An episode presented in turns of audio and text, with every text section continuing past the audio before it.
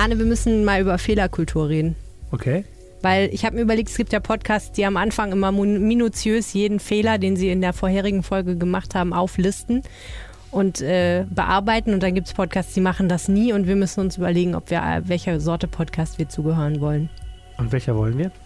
Ich weiß nicht, ich würde nur, es ist mir ein inneres Bedürfnis zu sagen, äh, dass äh, Franco Clemens, der Streetworker vom Lessingplatz, nicht ein Jahr, sondern drei Jahre dort bereits oh, arbeitet. Verdammt, das, das habe ich falsch gemacht. Ah. Das ist hart, ne? Ja. Ja, ich habe aber ihm versprochen, dass ich das korrigiere. Es ist hiermit geschehen. Hallo Franco, sorry.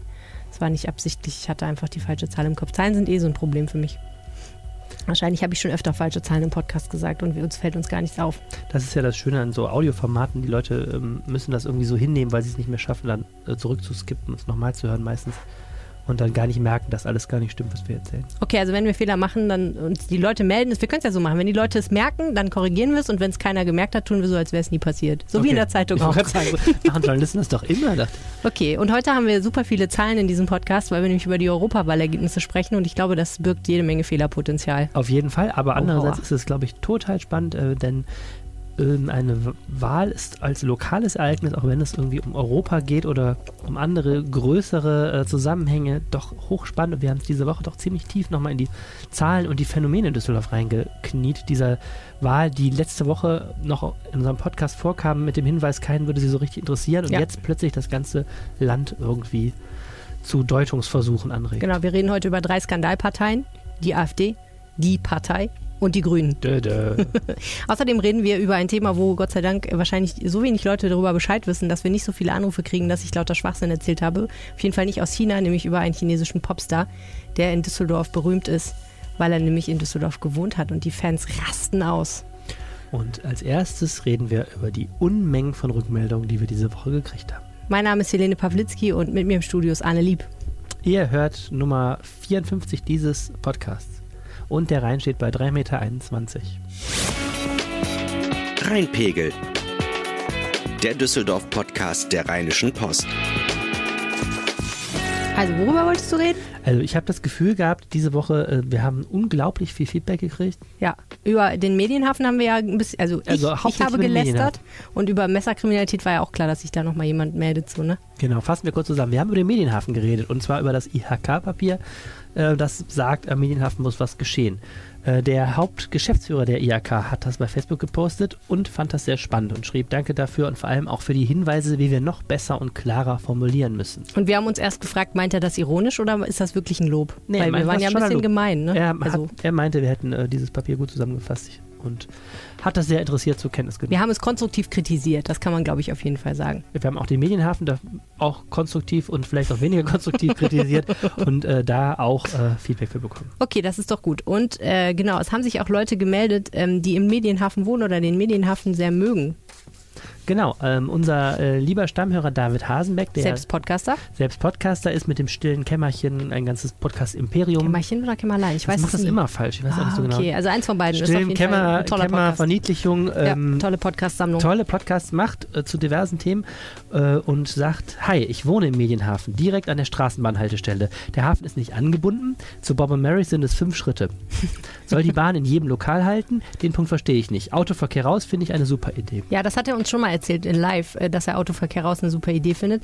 Ähm, ich fand sehr gut, wie du ihm geantwortet hast, äh, nämlich, dass du ihm gesagt hast, erstens, wow, du machst aber große Schritte und zweitens ähm, hast du ihm eine Karte äh, geschickt, einen Link auf eine Karte, ähm, wo man ganz gut erkennen kann, ähm, wie gut oder wie schlecht verschiedene Stadtteile angebunden sind. Die kann ich nur jedem empfehlen, sich das mal zu visualisieren. Wir können es jetzt hier leider im Podcast nicht so richtig gut erklären. Das Keyword dafür ist ÖPNV-Lagegunst übrigens. Oh, wow. Habe ich jetzt auch gelernt. Aber es ist echt ganz interessant. Und da sieht ja. man wirklich, dass die ähm, die anderen so Ausgeviertel in der Innenstadt da erheblich besser abschneiden als der Medienhafen. Der liegt wirklich so am Rande der ÖPNV-Versorgung, wobei ich finde, dass der David Hasenbeck auch total recht hat. Natürlich kommt man auch so hin und vielleicht ist es doch das Phänomen verwöhnter Großstädter, dass man immer will, dass ähm, im Drei-Minuten-Takt die Straßenbahn direkt vor der eigenen Nase fährt. Ja, wenn ich dran denke, verlinken wir die Karte auch in den Show Notes. Außerdem haben, hat uns äh, Rheinland, at Rheinland 2 äh, angetwittert, beziehungsweise dich, und geschrieben, eigentlich mag ich den Podcast Rheinpegel. So fangen die besten Tweets an.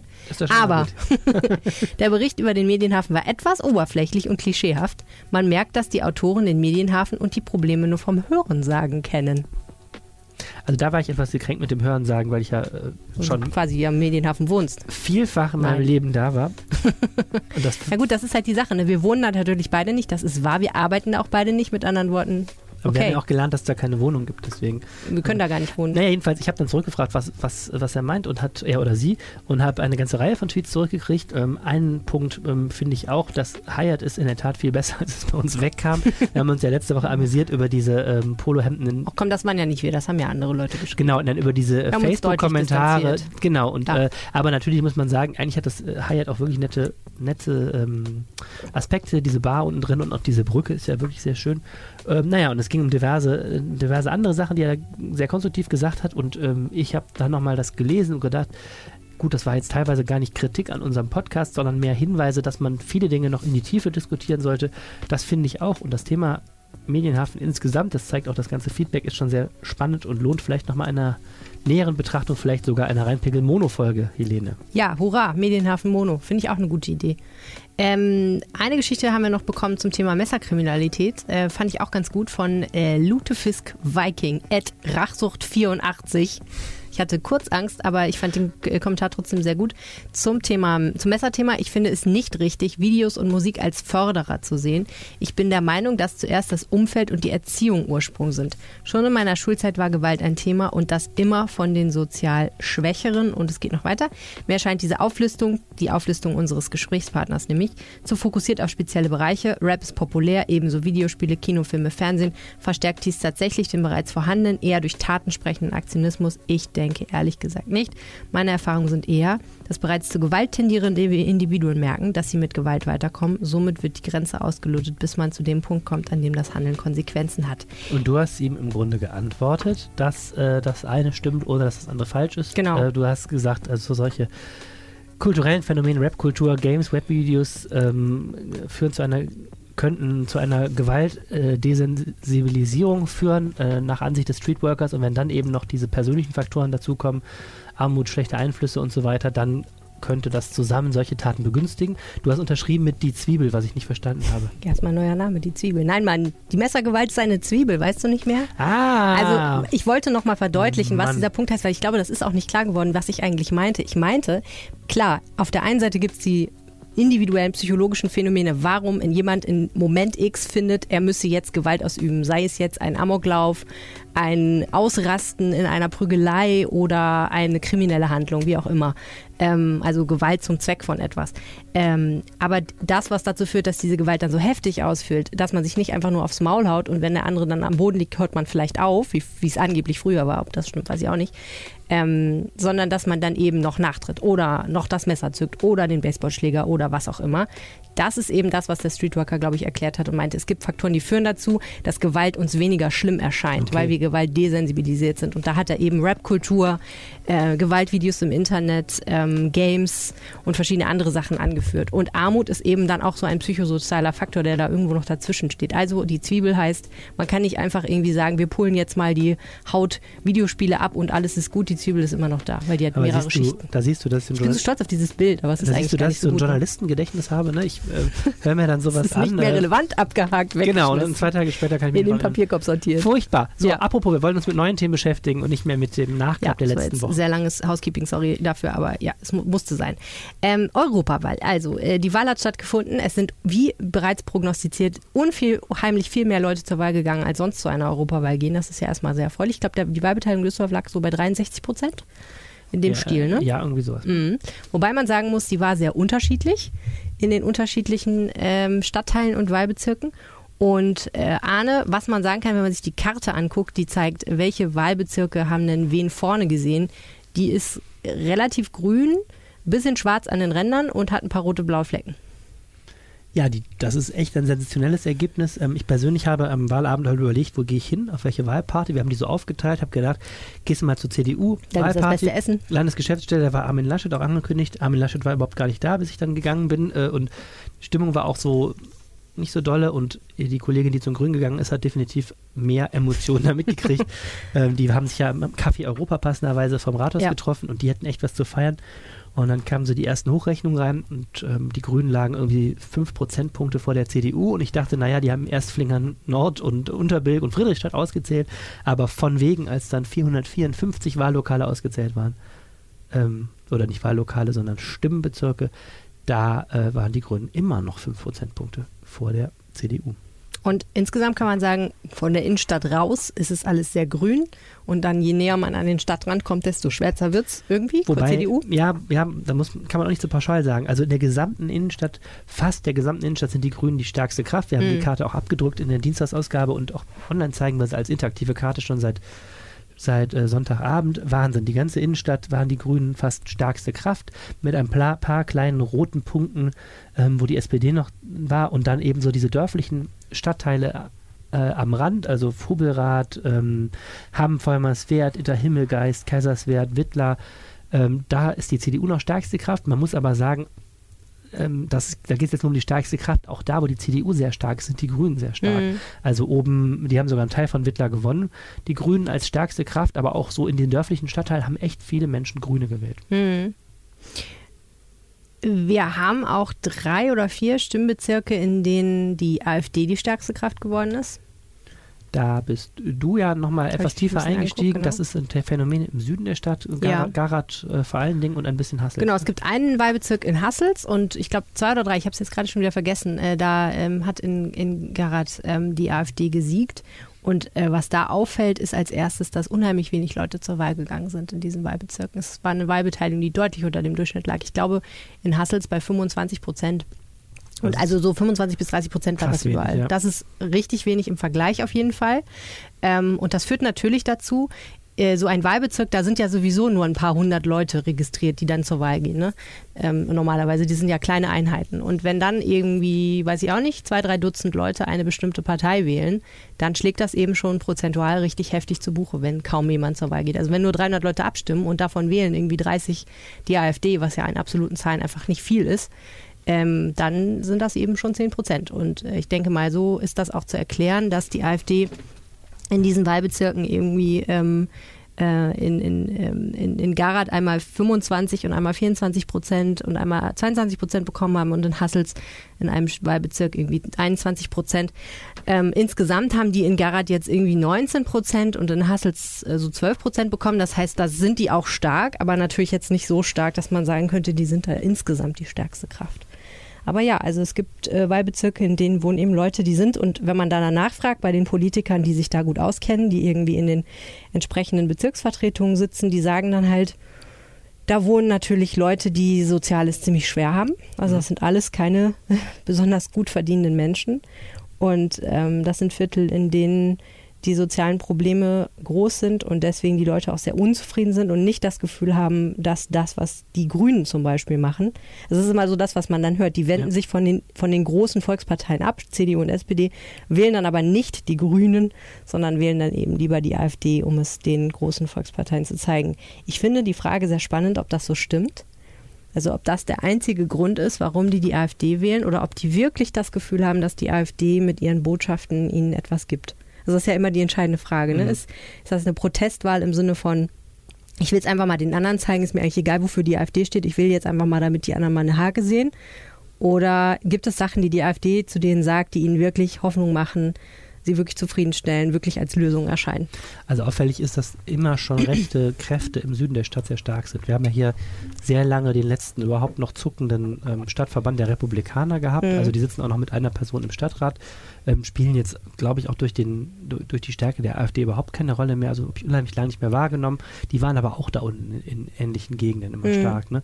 Also das ist schon so, dass es da Bereiche gibt, wo rechte Parteien immer stark sind im Süden. Ja, also das steht so ein bisschen auf meinem Zettel, dass wir uns das nochmal ein bisschen mhm. genauer angucken, da einfach auch mal hingehen und mit den Leuten reden, weil das ist ja immer der Haken an dieser Berichterstattung, die wir jetzt auch gemacht haben, muss man ja ehrlicherweise sagen. Wir haben uns angeguckt, welche vier Stimmbezirke sind das und da mit Leuten gesprochen, die diese Stimmbezirke zwar gut kennen, mhm. aber nicht selber AfD gewählt haben. Das stimmt. Und man muss da, glaube ich, einfach mal hingehen und rausfinden, wer hat eigentlich AfD gewählt und warum. Und das ist so ein bisschen, was ich mir noch auf dem Zettel genommen habe. Ich finde halt insgesamt dieses Thema ähm, so Wahl, ähm, Wahllokalisierung, also Wahlsoziologie äh, in, in Stadtteilen total spannend. Ich finde das, also fasziniert mich immer schon. Wir haben ja eine Bilderstrecke jetzt auch gemacht nach mhm. der Wahl, die ähm, unglaublich gut ähm, geklickt wurde im Internet, wo wir einfach mal bei jeder Partei ähm, die drei Stadtteile genannt haben, wo sie jeweils am stärksten war, also nicht die stärkste Kraft war, sondern wo die, die Partei ihre höchsten Anteile hatte mhm. und immer die, wo ähm, die Partei am schlechtesten angekommen ist.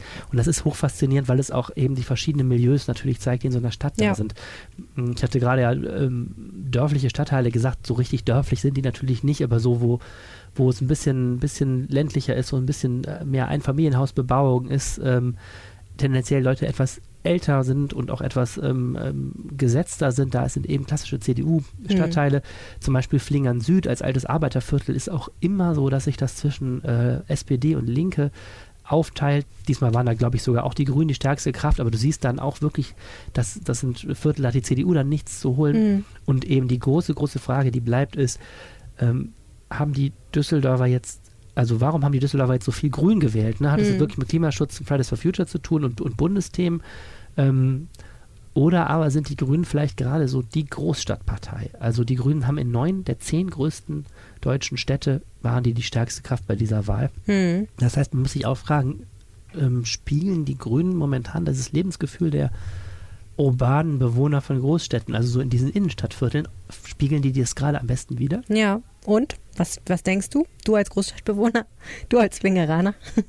Ja, unbedingt. Also das ist, ist ein Phänomen. Ich glaube schon, dass, ähm, dass dieses in Düsseldorf, wenn du diese Stadtteile anguckst, keine Ahnung, ich nenne ja immer gerne dann im Flinger Nord, Unterbilk, äh, im Pempelfort, das sind ja schon ähm, Stadtteile, die auch inzwischen, wo, wo sehr viele wohlhabende Menschen hm. hingezogen sind, ne? so Doppelverdiener, ähm, auch nicht, nicht, ganz, nicht ganz jung unbedingt, also eigentlich klassisches bürgerliches Klientel. Und ich glaube, bei diesen Leuten haben die Grünen ein echt ein Stein im Brett, weil offensichtlich die CDU, das sagen hier auch unsere CDU-Leute selbstkritisch, da nicht mehr rüberkommt mit ihren Köpfen, mit ihren Positionen und für viele eben nicht mehr, nicht mehr so attraktiv ist, obwohl es eigentlich auch klassische Wähler für die CDU wären. Ne? Und die Grünen mit diesem etwas progressiveren Ansatz und diesem etwas lockereren, wir duzen uns, äh, dieser, dieser ganzen An Art der Ansprache offensichtlich ähm, und diesem, diesem Fortschritts äh, was die so verbreiten, hm. offensichtlich den, äh, überhaupt auch das, das Gefühl der Leute besser treffen. Ja. Ja, wir haben uns darüber lange ja auch unterhalten. Was äh, führt eigentlich dazu, dass man dann am Ende CDU wählt?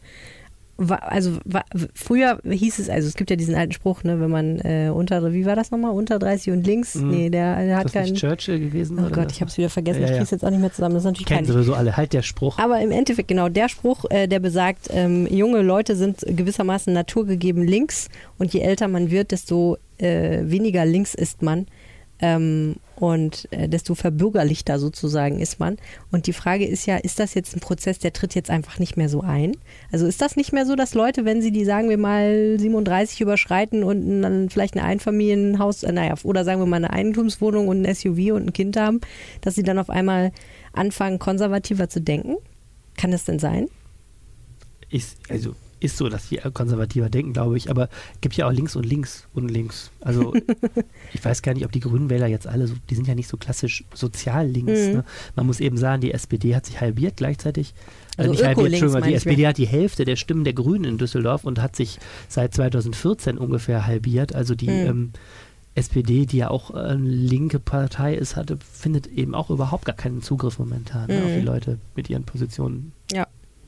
Ja, und wahrscheinlich, äh, das ist halt auch so ein Konzert. Ich glaube schon, dass Fridays for Future enormen Einfluss auf diese Wahl hatte.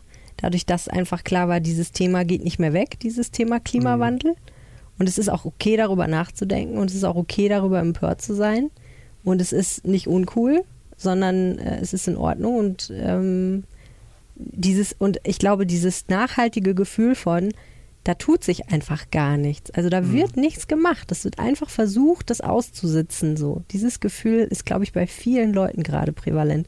Sie sagen, die Parteien, wenn ich mal SPD gewählt habe oder wenn ich mal CDU gewählt habe, ich kann das jetzt nicht mehr machen, weil die einfach gezeigt haben, dass das nicht ihre Hauptpriorität ist. Ne? Ja, das ist das ganze Gefühl dieser, dieser großen Koalition in Berlin gerade, ne? dass es nicht, dass, dass da überhaupt nichts vorwärts geht. Also das ist sicherlich auch ein wichtiger Aspekt, dass ja. die Grünen im, im Bund in der in der Opposition auch sind. Ja, ich habe ja heute die Leute gefragt, äh, die die, die Partei gewählt haben, mhm. warum sie die Partei gewählt haben. Düsseldorfer. Düsseldorfer, ja, mhm. genau. Also ich habe bei Facebook gefragt, ähm, wer hat die Partei gewählt. Ich habe übrigens geschrieben, wer sich outet, äh, darf sich kostenlos von uns interviewen lassen.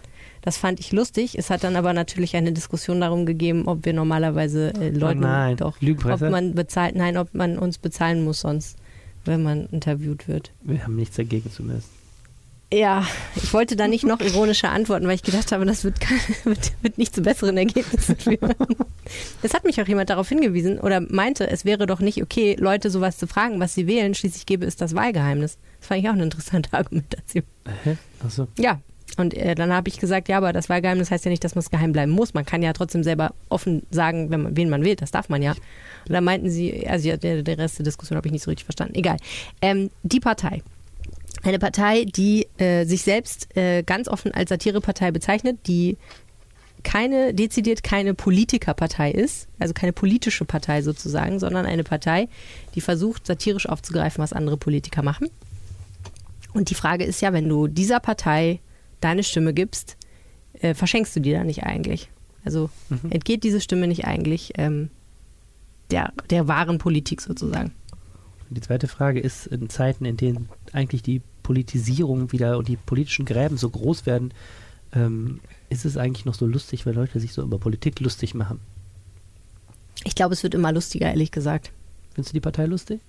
Ähm, ich habe mich ehrlich gesagt, muss ich ganz ehrlich sagen, ich habe mich heute das erste Mal wirklich intensiv mit denen beschäftigt. Sonst habe ich immer nur so mitgenommen, was ich so gesehen habe. Und die sind nicht unlustig, das muss ich ehrlich sagen. Ich meine, ich bin wirklich jetzt auch niemand, der leicht zu lachen, zum Lachen zu bringen ist. So, also so äh, auf die Pauke Humor ist gar nicht meins, aber ich ich finde die auch erstaunlich differenziert, ehrlich gesagt. Ich bin ganz überrascht. Ich habe irgendwie gedacht, das wäre alles so Titanic-mäßig. Aber das ist gar nicht so. Äh, also unterm Strich muss ich eher sagen, es hat wirklich Hand und Fuß.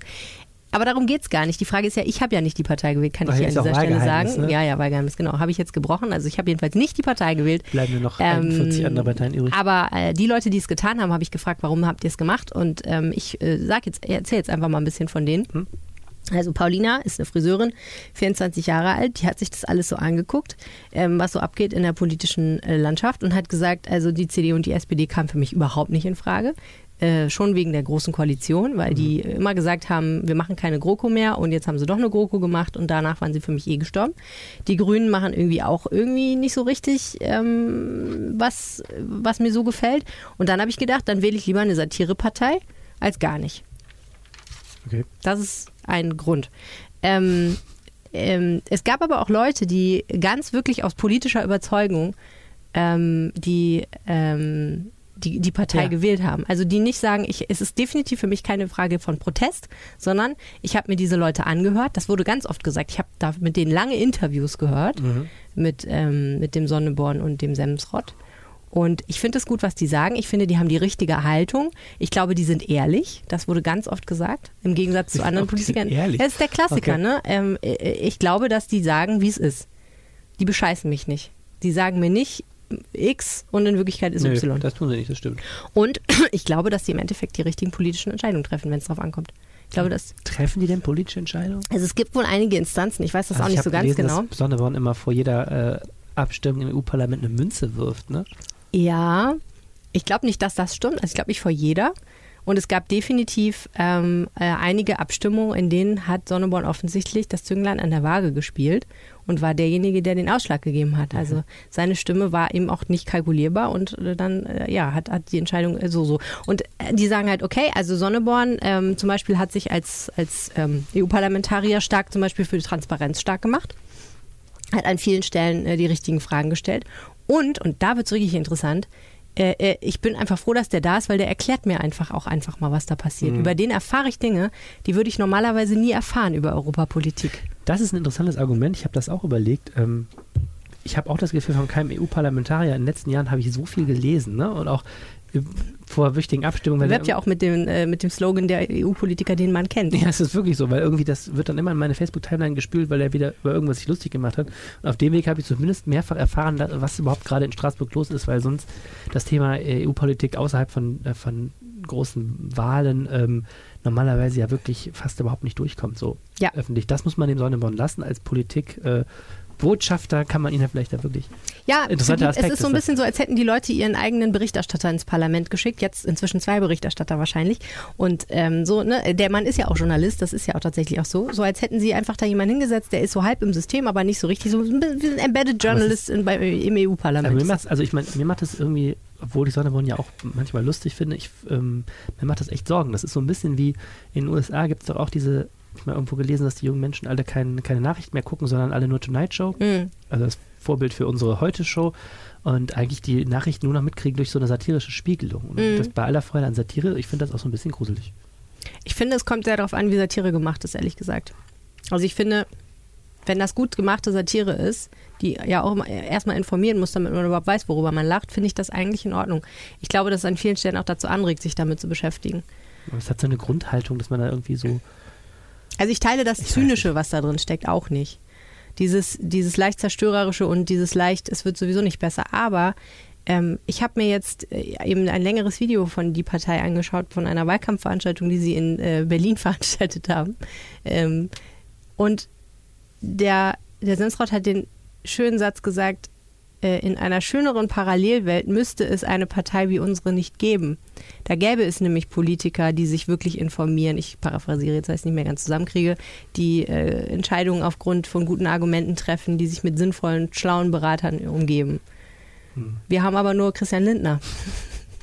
also und das finde ich einen sehr ehrlichen Satz, weil man einfach sagen muss, die, also die erkennen ja ihre Rolle auch an. Die sagen ja nicht, wir sind jetzt die neuen Politiker oder wir wollen hier alles nur, wir wollen uns nur über alles lustig machen und pinkeln sozusagen auf die Demokratie, sondern die sagen, wir machen hier was, ähm, das, wir würden uns auch wünschen, das müssten wir nicht tun. Und das finde ich, find ich keinen dummen Ansatz irgendwie. Das ist also die, im Prinzip der Job des Satirikers ist wie der des Arztes, sich abzuschaffen irgendwie eigentlich. Und wird wie bei Ärzten wahrscheinlich auch niemals funktionieren. Wird niemals funktionieren.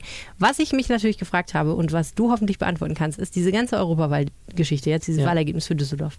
Was für einen Effekt hat das denn jetzt ganz spezifisch auf die Kommunalpolitik? Denn das ist ja schon ein Umschwung eigentlich, ne? Also es ist ein bisschen, es wirft neue Fragen auf. Es wirft eine Menge Fragen auf und ähm, wie immer in der Politik sind die gar nicht so einfach zu beantworten. Also ich habe ja heute, heute äh, zur Mittwochsausgabe habe ich eine Analyse dazu geschrieben oder eine Kolumne dazu geschrieben. Ich würde sagen, die kurzfristige, ähm, kurzfristige ähm, Folge ist erstmal, dass hier in Düsseldorf auch Umwelt- und Klimapolitik total gestärkt werden. Mhm. Wir haben ja sehr viel über die Umweltspuren, Entschuldigung, jetzt tue ich einen weiteren Euro ins Umweltspurenglas. Das war ja so eine der Debatten, die möglicherweise auch in diesem Podcast am Rande mal vorgekommen ist. Bald kann ich mir ein Glas Shampoos kaufen. Und ähm, das ist zum Beispiel so, ich glaube nicht, dass jemand da momentan offen sich noch so traut, gegen zu sein, weil Verkehrswende ist jetzt total hip mhm. plötzlich. Ich glaube schon, dass so die Stimmungslage der Zeitgeist momentan ist. Ähm, plötzlich finden alle Klimaschutz doch total wichtig und nicht nur sowas wie, äh, muss man mal machen, aber bloß nicht uns damit einschränken. Wobei die Frage ja wäre, ja, Umweltschutz wichtig, Klimaschutz wichtig, aber Umweltspur wirklich ein Instrument für Klimaschutz und Umweltschutz? Genau, das wäre ha. jetzt, Moment, jetzt also musst du auch was, erstmal was in das Glas tun. Und ähm, ja, verdammt. ähm, das, das, ich finde, natürlich kann man diese Diskussion weiterführen. Ich meinte, meinte aber eher so, die Grundstimmungslage, glaube ich, von so einer Europawahl springt auch auf die Kommunalpolitik. Ja. Äh, wir werden ja zum Beispiel im Stadtrat am Juli über die Frage diskutieren, ob Düsseldorf auch den Klimanotstand ausruft. Das hat mhm. der Jugendrat sich gewünscht. Ähm, und die Grünen haben das ähm, sofort ähm, auch in den Stadtrat gebracht, das ja. Thema. Klimanotstand, ganz kurz, Klammer auf, äh, haben schon mehrere Kommunen gemacht in Deutschland. Äh, heißt im Grunde genommen nicht, äh, oh Gott, die Apokalypse kommt, sondern heißt, unsere Entscheidungen versuchen wir jetzt immer äh, im Sinne des Klimaschutzes zu treffen. Das ist so paraphrasiert, das, was das, worauf es hinausläuft. Genau, es gibt so einen symbolischen Aspekt, dass man sagt, wir erkennen als Kommunen den Klimawandel an, erkennen an, dass es, dass es dringend was getan werden muss. Mhm. Und das Zweite ist, die Grünen haben noch so eine, so eine Reihe von konkreten Forderungen. Die wichtigste, die mir in Erinnerung geblieben ist, die wollen, dass bei jeder politischen Entscheidung kriegen Politiker ja vorher immer so eine Vorlage von der Verwaltung erstellt. Äh, Vorlage, wir bauen, ähm, was weiß ich, ein Rathaus äh, und dann, was kostet das und so. Und da soll immer jetzt auch vorher untersucht werden, was für Folgen hat das für ähm, den Klimaschutz. Also da steht dann drin, ne, da werden so und so viele Tonnen CO2 ausgestoßen und keine Ahnung. So, und das soll also eben dann dazu führen, dass bei jeder Entscheidung ähm, die Folgen für den Klimaschutz mit bedacht werden. Oh, war ja. Ja, das wäre auf jeden Fall, würde das Thema natürlich so verankern als, mhm. ähm, als bedeutenden Faktor. sehr viel komplizierter machen, aber okay. Ist und wird sehr viel Papier produzieren, was wieder nicht gut ist für den CO2, äh, für den, für den Abdruck. Okay. Und ja, das ist also der kurzfristige Weg. Ich glaube, der ist also relativ klar. Der, die, das mittelfristige, was ich so sehe, sind zwei Sachen. Das eine ist, ähm, der Erfolg der Grünen ist ja nun auch deshalb ein Phänomen, weil eine Partei mal wieder gezeigt hat, äh, wie schnell sie ihre Zustimmungswerte unglaublich erhöhen kann. Die Grünen waren in Düsseldorf schon äh, lange sehr stark, aber ähm, das ist natürlich ein unheimlicher Sprung nach oben. Ähm, das kann auch im Grunde allen anderen passieren. Politik ist wahnsinnig unberechenbar geworden. Ich hatte ähm, in der Kolumne das Beispiel der FDP genannt. Die ist in Düsseldorf auch immer stärker als anderswo, aber war natürlich auch damals, als ähm, die Koalition im Bund so schief gegangen ist und die ähm, FDP aus dem Bundestag geflogen ist, zu den Zeiten war die auch in Düsseldorf wahnsinnig geschrumpft von den Zustimmungswerten.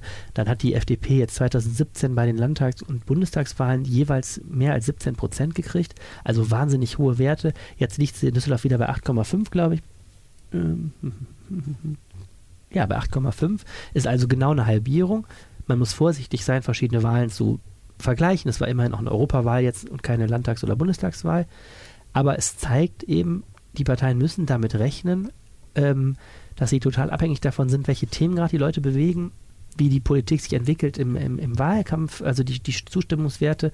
Und es gibt nicht mehr diese Milieuwahlen, wo du sagst, du kannst dich schon mal darauf verlassen, du hast deine so und so viel tausend, die immer das Kreuzchen machen, dann gibt es so ein paar Wechselwähler, hm. sondern die, die Ausschläge sind wahnsinnig. Und das heißt eben für die Kommunalwahl in Düsseldorf im nächsten Jahr, ähm, wer weiß. Also es gibt nicht mehr eine Entscheidung unbedingt zwischen CDU und SPD. Mhm. Ähm, muss gleich noch was anderes zu erklären, was noch dazu kommt. Aber ähm, die, die früheren kleinen Parteien wie eben die Grünen oder die FDP können möglicherweise auch mhm. hier ähm, den, der, das Ruder total übernehmen. Was uns ja zu der interessanten Frage bringt, ähm, wer stellt eigentlich einen Oberbürgermeisterkandidaten, einen eigenen? So, jetzt muss man noch eine Sache dazu nämlich erklären. Das meine ich, es gibt eine Entscheidung der schwarz-gelben äh, Landesregierung, ähm, die haben die Stichwahl abgeschafft bei den OB-Wahlen. Hm. 2014 war es so, es gab diesen Wahlabend, wo auch der Stadtrat und die Bezirksparlamente gewählt wurden. Und damals war die Regelung, dass die beiden bestplatzierten Kandidaten 14 Tage später zu einer Stichwahl antreten. Das führte dazu, dass eigentlich immer CDU und SPD übrig geblieben sind. Und dann 14 Tage später wurde das verteilt. Damals in dem ersten Wahlgang hatte der CDU-Kandidat Dirk Elbers, der damalige Amtsinhaber, noch einen deutlichen Vorsprung. Dann wurden natürlich auch die Stimmen verteilt der Menschen, die vorher Grüne oder irgendwas anderes gewählt hatten. Und ähm, dann gab es eben nochmal einen neuen 14-tägigen Wahlkampf und am Ende hat sich Geisel durchgesetzt. Das gibt es jetzt nicht mehr, sondern es gibt nur noch diese eine Abstimmung an dem Abend. Hm. Die Grünen werden auf jeden Fall einen eigenen OB-Kandidaten wieder aufstellen, wie auch 2014. Das haben sie schon vor der ähm, Europawahl eigentlich ziemlich klar gemacht, auch wenn das formal noch nicht entschieden ist. Auch die FDP wird wieder einen Kandidaten aufstellen. Die hatte das 2014 nicht gemacht, mhm. weil sie damals auch eine Koalition mit der CDU hatten und gedacht haben, sie erhöhen die Chancen, wenn sie gemeinsam direkt als Koalition sich zur Wahl stellen letztlich. Mhm. Ähm, die FDP dürfte, nach so vermuten zumindest alle, Marie-Agnes Strack-Zimmermann aufstellen, die bis vor kurzem Bundesvize auch der Partei war und frühere Bürgermeisterin hier war und frühere Ratsfraktionschefin mhm. und sie ist auch die FDP-Kreisparteichefin. Und sie sitzt jetzt im Bundestag auch, ne? Sitzt im Bundestag, mhm. da ähm, verteidigungspolitische Sprecherin der FDP und sicherlich das mit Abstand bekannteste Gesicht der Partei und ähm, absolute rhetorisch Top-Politikerin mhm. ähm, und jemand, der wirklich, wirklich Leute zieht. Und man das, kennt sie von Anne Will. Man kennt sie von Anne Will, genau. Oh, unter anderem. Unter anderem. Und ähm, also eine absolute, ähm, ja, eine, eine, Kandidatin, die absolut ähm, Prozente machen kann. Ja. So, und jetzt kannst du rechnen, das sind schon mal die vier Großen. Also eine Geisel wird sich wieder zur Wahl stellen, Thomas Geisel von der mhm. SPD, der Amtsinhaber, die CDU gehe ich mal von aus, wird auch jemand aufstellen. Die könnte natürlich überlegen, ob sie jetzt noch mit Grünen oder FDP zusammengehen. Mhm sieht momentan nicht so aus. Und wer weiß, wie die, wie die Stimmen sich dann verteilen bei, mhm. so, bei so starken kleinen Parteien. Es könnte also am Ende passieren, wenn die Grünen diesen Schwung nächstes Jahr noch haben, dass wir plötzlich einen grünen Oberbürgermeister oder Oberbürgermeisterin mhm. haben. Ne? Gibt es bei den Grünen schon Ideen, wer es sein könnte? Ähm, nein, also es gibt so ein paar Namen, die werden immer wieder gehandelt. Ähm, aber ich glaube noch niemand, wo ich mich jetzt so richtig drauf kaprizieren würde. Okay, wir werden das beobachten. So, das ist auf jeden Fall ein, eine Sache, wo die, finde ich, wo, wo die Kommunalwahl total spannend wird im nächsten mhm. Jahr. Und eben nochmal eine Sache noch zur Kommunalwahl. Äh, dieses Thema Lebensgefühl, wo wir gerade drüber gesprochen hatten, es ist natürlich echt wahnsinnig spannend jetzt für die Parteien nochmal zu analysieren, wie kriegen, wie kriegt man die Großstädte heutzutage? Mhm. Was haben die Grünen da jetzt so richtig gemacht, ne? Und wie müssen sich jetzt die, die anderen Parteien verändern? Also, ähm, Wobei das total schwer ist. Es sind eigentlich Äpfel und Birnen, ne? Weil ich glaube nicht, dass super viele Leute wegen kommunalpolitischer Themen die Grünen in Düsseldorf gewählt haben für die, für die Europawahl. Das, Nee, für die Europawahl die nicht, Europawahl war wohl schon, denke ich mal, weitgehend eine Klimawahl, sonst hätten die Grünen in Deutschland wahrscheinlich nicht so gut abgeschnitten. Und die war aber auch nur in Deutschland eine Klimawahl, weil Und, und, äh, ansonsten haben die Grünen ja gar nicht so gut Und ich abgeschnitten glaube auch im Rest von Europa. Anti-AfD-Wahl war Es für war wahrscheinlich auch, ne, eine Anti-Rechtspopulismus-Wahl, genau. Ähm, ja, und vielleicht war es auch eine Anti-GroKo-Wahl auf so eine Weise vielleicht. Also das höre ich so oft, dass Leute sagen, das, was da in Berlin passiert, ne, ist nicht mein Ding. Ja, da hab ich Äh, keinen klar. Bock mehr drauf. Die Frage bei Kommunalwahlen ist ja auch immer, da gibt es ja auch einen Bundestrend. Also, die, Ja. es, also der Bundestrend ist schon, schon wichtig, Mhm. aber es gibt eben zwei Sachen, die wichtig sind dazu. Das eine sind die Persönlichkeiten, also die OB-Wahl gilt schon als wichtigste Richtungswahl, ähm, weil eigentlich die Partei, die da durchkommt, auf jeden Fall auch im Stadtrat mitregiert, selbst wenn sie da nicht die größte Fraktion stellt. Und ähm, das andere ist, die Parteien versuchen natürlich auch mit lokalpolitischen Themen zu punkten. Mhm. Und da ist natürlich sehr spannend, welche Themen werden da jetzt Düsseldorf beschäftigen. Sicherlich sind Wohnen und Verkehr die beiden ganz großen Themen. Also ne, die groß, diese enorme ähm, Vergrößerung der Stadt durch viele Neubauten und die enormen äh, ähm, Verteuerung des Wohnens. Das andere Thema ist eben wirklich Verkehr und Verkehrswende. Aber wer weiß, ähm, was, was die Leute hier wirklich sonst so bewegt. Was sind so, was sind so Themen, die man auf Plakate schreiben sollte. Ne? Ja. Das ist echt eine sehr spannende Debatte, finde ich. Okay, wenn ihr eine Idee habt, was äh, die Grünen auf dem Plakat schreiben sollten oder irgendjemand anders, Die Grünen kriegen mal. das schon hin. Die Frage ist, was sollen die anderen auf die Plakate schreiben?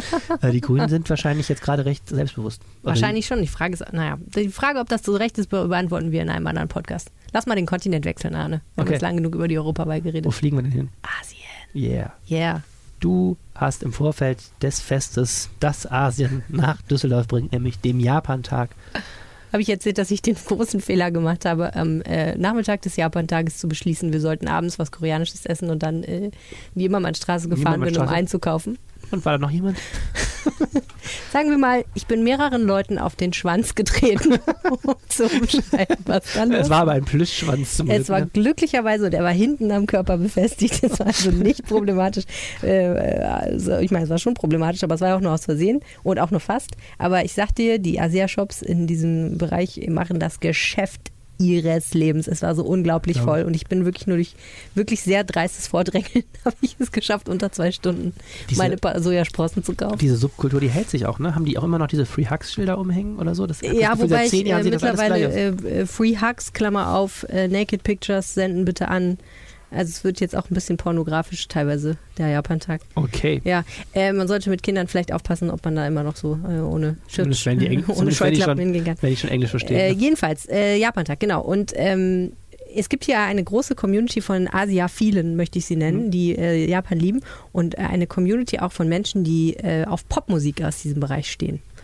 Abgefahrenes Zeug. Und uns ist aufgefallen, im Januar, so Dezember, Januar, explodierte auf einmal das Netz, ein kleiner Teil des Netzes, insbesondere auf Twitter, weil es da äh, diesen Typen gibt, über den alle geredet haben, vor allen Dingen viele Düsseldorfer Fans. Äh, er heißt Yang Yang. Ist das ein Düsseldorfer? Er hat mal sechs Jahre seines Lebens in Düsseldorf verbracht. Aha. Über Yang Yang ist nicht viel bekannt. Es ist ein bisschen ein Mysterium, dieser Typ. Angeblich ist er Taiwanese, vielleicht auch Chinese von der Geburt. Es ist nicht ganz klar, ob er jetzt einen Taiwanesischen oder einen deutschen Pass hat. Ganz sicher hat er sechs Jahre in Düsseldorf gewohnt und hat die internationale Schule in Neuss besucht und spricht deswegen Deutsch. Mhm. Und das an sich wäre ja ein, jetzt, davon gibt es viele Leute, das muss man ja ganz klar sagen. Aber dieser Mann hat es geschafft, sich casten zu lassen für eine ziemlich große C-Pop-Band. Und ich bin C-Pop, also- C-Pop, China Pop. Ach, China sind wir jetzt. Also es gibt C-Pop aus China, ja. K-Pop aus. Korea, J-Pop aus Japan, ja. Und ich bin eingetaucht in diese Fanszene und ich kann dir nur sagen, Arne, es ist it's like, like nothing I've ever seen before. Ich meine, ich habe Take That gesehen, ich habe die Kelly Family gesehen, ich habe die Spice Girls gesehen. So, in meinem Leben. Okay, das, das allein, jetzt bin ich jetzt schon Und die spannend. Fans vor allen Dingen habe ich gesehen. Äh, wobei Take That war eigentlich vor meiner Zeit. Aber ähm, also diese Asia-Pop-Sachen, das ist schon noch irgendwie eine eigene Nummer auf der Welt. Wieso? Also erstmal ist es so, es gibt halt relativ, es gibt schon eine große, eine Fanszene, vor allen Dingen in Düsseldorf, aber auch in ganz Deutschland, die einfach diese Musik toll finden und diese Bands interessant finden. Und diese Musik und diese Bands entstammen einem Universum, was vollkommen anders ist, als wie die westliche Popmusik funktioniert als Business. Ähm, und äh, das Interessante daran ist, dass die Fans total wenig Access eigentlich haben zu diesen Stars, weil Sprachbarriere. Die meisten chinesischen Popstars sprechen Chinesisch mhm. all the time. Und äh, ich glaube nicht unbedingt jemals überhaupt Englisch. Und äh, das heißt, die Fans haben eigentlich, und die meisten Fans sprechen wiederum kein Chinesisch und mhm. können es auch nicht lesen. Was bedeutet, äh, sie müssen sich die wenigen Brocken, die es gibt, irgendwie so durch Untertitel, falls mhm. mal jemand eine Untertitelung macht, oder irgendwie ab und zu mal durch irgendwelche anderen Übersetzungen oder so, durch Übersetzungstools auch häufig. Mhm. So Twitter zeigt mhm. mir die Übersetzung dieses Tweets an, was dann furchtbar ist, äh, weil Chines Chinesisch übersetzen offensichtlich sehr schwierig ist. Ähm, müssen sie sich so zusammensuchen. Mhm. So kleine Informationskrumen. Und die werden dann so weitergereicht. Es gibt Leute, die sammeln in Archiven mhm. diese ganzen Sachen. Falls irgendeiner mal irgendeinen Informationsfetzen hat, dann trägt er das alles so zusammen und das wird dann so weitergegeben. Mhm. Ist total abgefahren. Und diese, diese Stars, die da entstehen, ihrerseits, ähm, das ist so eine ganz komische Mischung, die sind eigentlich ähm, ganz anders als, als, als westliche Popstars, sind die eigentlich total accessible. Also in, Was heißt jetzt accessible in dem Zusammenhang? Also das heißt, in, ähm, wenn jetzt so ein, so ein, keine Ahnung, so ein britischer oder deutscher Typ irgendwie Popstar wird in so einer Band, dann äh, ist es ja für dessen Credibility total wichtig, dass man ihn noch so als als auch als Künstler irgendwie wahrnimmt. Ne? Mhm. Es wird so getan, als wäre er auch noch irgendwie so ein geiler Künstlertyp und so. Und er will auch sein Privatleben so ein bisschen ähm, fernhalten mhm. von dem Statum und so. Und ähm, in, in diesen Bands ist das so, in, in, in diesen Gruppen in China und Korea und Japan, das funktioniert einfach ganz anders. Es geht damit los, dass wenn du so ein Star werden willst, dann wirst du erstmal, gehst du in so eine Art Schule. Mhm. So Trainingslager sind das. Du wirst also Rookie, heißt das, ja. Anwärter. Ach, und da trainierst du erstmal so, du kriegst erstmal, es ist quasi so mehrere Jahre während des Casting. Du kriegst Gesangsstunden, Tanzstunden, alles Mögliche. Äh, und irgendwann wirst du vielleicht befördert, um in eine dieser Bands aufgenommen Ehrlich? zu werden. Ja, es ist ja, total abgefahren. So. Also du, genau, im Grunde genommen kann es dir passieren, dass du mit 14, 15, 16 einen Vertrag unterschreibst, damit du die nächsten sieben Jahre lang da trainierst und die dürfen alles mit dir machen. Also dann, die, die drehen dann auch so, so Reality-Shows über dich und deine anderen Rookie-Anwärter, äh, Kollegen. Und ja, im Grunde, du darfst nicht daten, du darfst dich nicht daneben benehmen. Du musst, du bist wie so ein Zirkuskind. Du trainierst mhm. die ganze Zeit, damit du vielleicht eines Tages im großen Zirkus mitmachen darfst. Und ähm, wenn du dann diese Bands aufgenommen wirst, dann, dann heißt es schon vor einem halben Jahr vorher, oh, jetzt bald debütiert diese Band XYZ. In diesem Fall hieß, heißt die Band Wavy, mhm. also W-A-Y-V. Und ähm, da wird so ein Geheimnis gemacht. Oh, es gibt diese neue Band mhm. von dem Management sowieso. Das ist die Schwesterband von sowieso. Das gehört auch alles so zusammen. Diese Bands sind auch riesig. Die haben irgendwie sieben, acht, neun, zehn Mitglieder teilweise.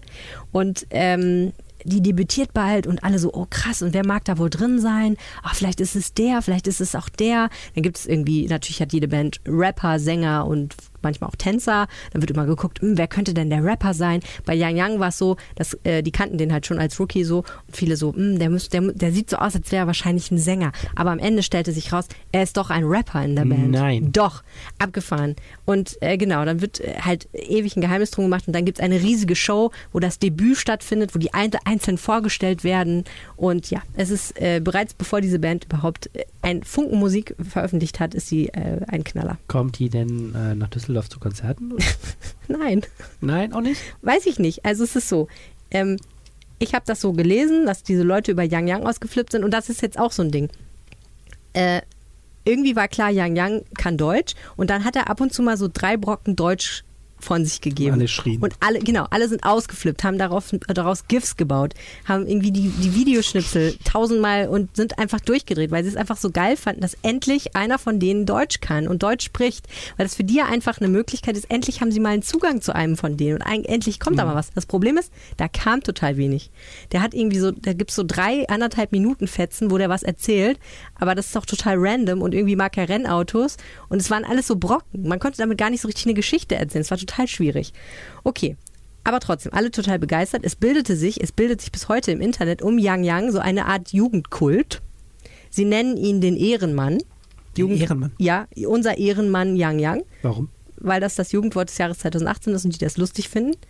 Ähm, sie nennen ihn Brezelbruder, äh, Kaiser das sind alles so Anspielungen auf seine. Ich verstehe es auch nicht. Du brauchst nicht so zu gucken. Ich kapiere es ja auch nicht. Aber es, die sind halt, da bildet sich so eine eigene Sprache. So, es ist so halb ironisch, halb ausgeflippt. Es ist total hyper. So wie Japantag halt. Und ne, ähm, er hat einmal, in einem, weil er halt, er mischt auch immer Englisch und Deutsch so komisch, er hat einmal gesagt, äh, vielen Dank, dass ihr mich supportiert oder uns supportiert. Supportiert. Supportieren, äh, von Support. Mhm. Und daraufhin schreiben sie jetzt immer, wir supportieren dich. Yang Yang, Ehrenmann, unser Brezelbruder. Dann gab es irgendwie einen Gag mit, er liebt Maggi. Äh, deswegen haben, hat irgendwer äh, Kaufland angetwittert, ob sie ihm nicht mal einen Karton Maggi schicken können. Und Kaufland hat, glaube ich, auch zurückgeschrieben, ja, können wir machen. Wobei ich auch nicht weiß, ob Kaufland kapiert hat, wer das ist und wo sie es hinschicken können. Craziness. Also es ist wirklich alles ziemlich crazy. Ich frage mich langsam, was in deinem Club Mate da eben drin war. ich habe mir das nicht ausgedacht.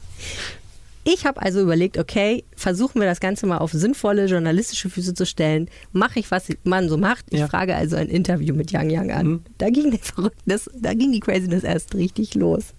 Ich habe im Januar oder Februar eine Mail. Erstmal musste ich rausfinden, wer ist überhaupt das Management von diesem mhm. Yang Yang. Das war wer, allein schon schwierig. Ihn? Wer supportiert ihn, weil die ganzen Seiten waren irgendwie so halb auf Koreanisch, halb auf, auf Chinesisch. Es war irgendwie total schwierig. Okay. Schließlich habe ich es dann rausgekriegt, wer eine E-Mail-Adresse hat, mit Hilfe von einigen Fans, die auch ein bisschen Chinesisch konnten, Gott sei Dank. Und habe da eine Meldung geschrieben und dann ging Verhandlungen los, die mich an das erinnern, was ich erlebt habe, als hier mal jemand in der Redaktion mit dem chinesischen Generalkonsul ein, äh, ein Interview führen wollte. Die Verhandlungen zogen sich wirklich ohne Scheiß über mehrere Monate hin. Und was habt ihr verhandelt? Es ging um die Frage, was ist, sind wir eigentlich für eine Publikation? Ich meine, erklär mal dem chinesischen Management, was die Rheinische Post ist. Ähm, wer bin ich überhaupt? Was habe ich schon über Stars geschrieben? Antwort, nicht so fürchterlich viel, muss ich leider sagen. Aber ich habe schon mal ein Interview. Ich war auch noch nie bei TechWert. Also, Ade, ich bitte dachte, dich. Nein, nein. Aber bei Spice Girls. Ah, du, du hast das falsch verstanden. ich war nicht bei den Spice Girls. Ich habe nur erlebt, wie die Fankultur um die Spice Girls ist. Also habe ich ihnen Arbeitsproben geschickt, wo, wo, wobei die Frage ist, was können Sie damit anfangen, denn die sind ja auf Deutsch. Okay, aber jedenfalls gibt es mich und ich habe schon Artikel geschrieben. Ähm, wie würden, werden wir dieses Interview durchführen? Ich habe gesagt, ich würde gerne mit ihm skypen, chatten, telefonieren. Geht das? Nein. Abgelehnt. Funktioniert nicht. Geht nicht. Äh, Tight Schedule, keine Möglichkeit. Schicken Sie Ihre Fragen. Ich gesagt, na gut, okay. Es hasse ich ja, ne? Fragen schicken mhm. und dann die Antworten per Mail. Okay, weil das immer so ein bisschen steif ist. Aber mhm. gut. Äh, also habe ich die Fragen, dann, okay, schicken Sie Ihre Fragen ein, wir gucken uns die Fragen erstmal an. Also habe ich die Fragen eingeschickt. Äh, dann irgendwie drei Wochen später hieß es, ja, okay, wir haben die Fragen jetzt. Wir schlagen vor, dass wir Ihnen in drei Wochen die Antworten schicken. Mein Gott. ja, das war Wahnsinn. Aber am Ende dieses langwierigen Prozesses habe ich dann schließlich in meinen Händen gehalten, das erste und einzige bisher Interview, was Yang Yang einem deutschen Medium wow. gegeben hat. Jetzt bist du das, die, die Ikone der äh, deutschen ähm, C-Pop-Bewegung. Ja, pass auf. Dann habe ich den Artikel dazu geschrieben und als nächstes ist einer von diesen Fans hingegangen und hat den zweiten Teil des Artikels, der erste Teil handelte von den Fans, das fanden sie nicht so spannend, aber der zweite Teil, der von Yang Yang handelte, mit den Antworten über Yang Yang, über sich selber, hat jemand auf Englisch übersetzt und auf Twitter verbreitet. Wow. Das ist mir auch noch nie passiert. Cool, Glückwunsch. Äh, danke. Aber also irre, oder? Ja. Ja. Ich freue mich, dass Und das, das Ganze ist trotzdem noch äh, pünktlich zum Japan-Tag erschienen, wenn ich mich recht Ja, wobei, ich meine, ich wollte die Geschichte ja schon im Februar machen. Ne? Also, irgendwann ist immer wieder Japan-Tag. Ja, aber äh, unterm Strich äh, völlig fremde Welten und äh, der Witz ist halt einfach so, ähm, es gibt da halt diese Kultur in Düsseldorf von Leuten, die einfach ausflippen, weil irgendein Typ im Internet irgendwann mal einen deutschen Satz sagt. Ähm, äh, ich fand daran lustig, dass es ähm, ja immer noch eigentlich eine total kleine Welt ist, in der wir leben. Echt verrückt. Ja. Wir motten jetzt unsere Plüschkostüme und unsere Free Hugs Schilder ein bis nächstes Jahr und ähm, Wer uns gerne Feedback zu dieser Folge schicken möchte, erreicht uns bei Twitter. Helene heißt at Helene Pawlitzki, ich heiße at Arne Lieb. Ihr könnt uns erreichen über die Facebook-Seite unserer Redaktion, die lautet RP Düsseldorf. Ihr könnt uns einfach eine klassische E-Mail schicken an stadtpost.rheinische-post.de oder ihr könnt uns eine Nachricht auf unseren Rheinpegel Anrufbeantworter sprechen. Das ist korrekt. Ja, und wie lautet die Nummer? Die Nummer lautet 0211 9763 4164 oder auch 97 63 41 64. Und weißt du, wer uns auf den Anrufbeantworter gesprochen hat? Nein. Der Wetterstruxi. Ach, wie schön. Mit dem Wetter für das lange Wochenende. Dann wir verabschieden uns schon mal. Ja, ich würde auch sagen, wir spielen das gleich ab und äh, vielen Dank fürs Zuhören. Äh, habt ein wunderbares Wochenende. Wir hören uns nächste Woche wieder. Bis bald. Tschüss. Tschüss. Mehr im Netz alle Nachrichten aus der Landeshauptstadt findet ihr auf rp-online.de/slash Düsseldorf.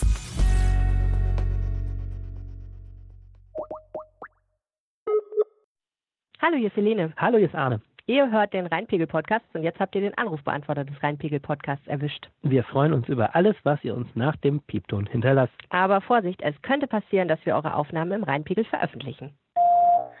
Hallo und einen wunderschönen guten Tag. Der Wetterstruxi hier und ich melde mich einmal für das Wetter für ähm, das kommende Wochenende. Und da ja auch morgen Feiertag ist, können wir da gleich mal ein verlängertes Wochenende draus machen. Morgen wird es im Vormittagsbereich ein bisschen regnen. Ansonsten ist es doch ganz nett und im Laufe des Nachmittags kommt dann auch vermehrt die Sonne wieder heraus. Ähm, und am Freitag gibt es dann noch ein paar mehr Wolken, aber ähm, das wird jetzt nicht so die nicht so die riesen Wolkendecke geben und so, dass die Sonne auch zwischendurch mal vorbeischaut. Und dann kommt der Sommer. Ein Tief über dem äh, über den britischen Inseln lenkt relativ warme Luft zu uns aus dem Südwesten. Äh, und gepaart mit einem Hoch, was halt eben am Samstag über uns ziehen wird, wird es dabei auch relativ sonnig werden, sodass wir dann bis Freitag noch so etwa 22, 23 Grad haben werden, aber dann am Samstag bis 27 Grad und der Sonntag mit strahlendem Sonnenschein bis 31 Grad. Ich wünsche euch ein schönes verlängertes Wochenende und wir hören uns. Bis dahin. Tschüss.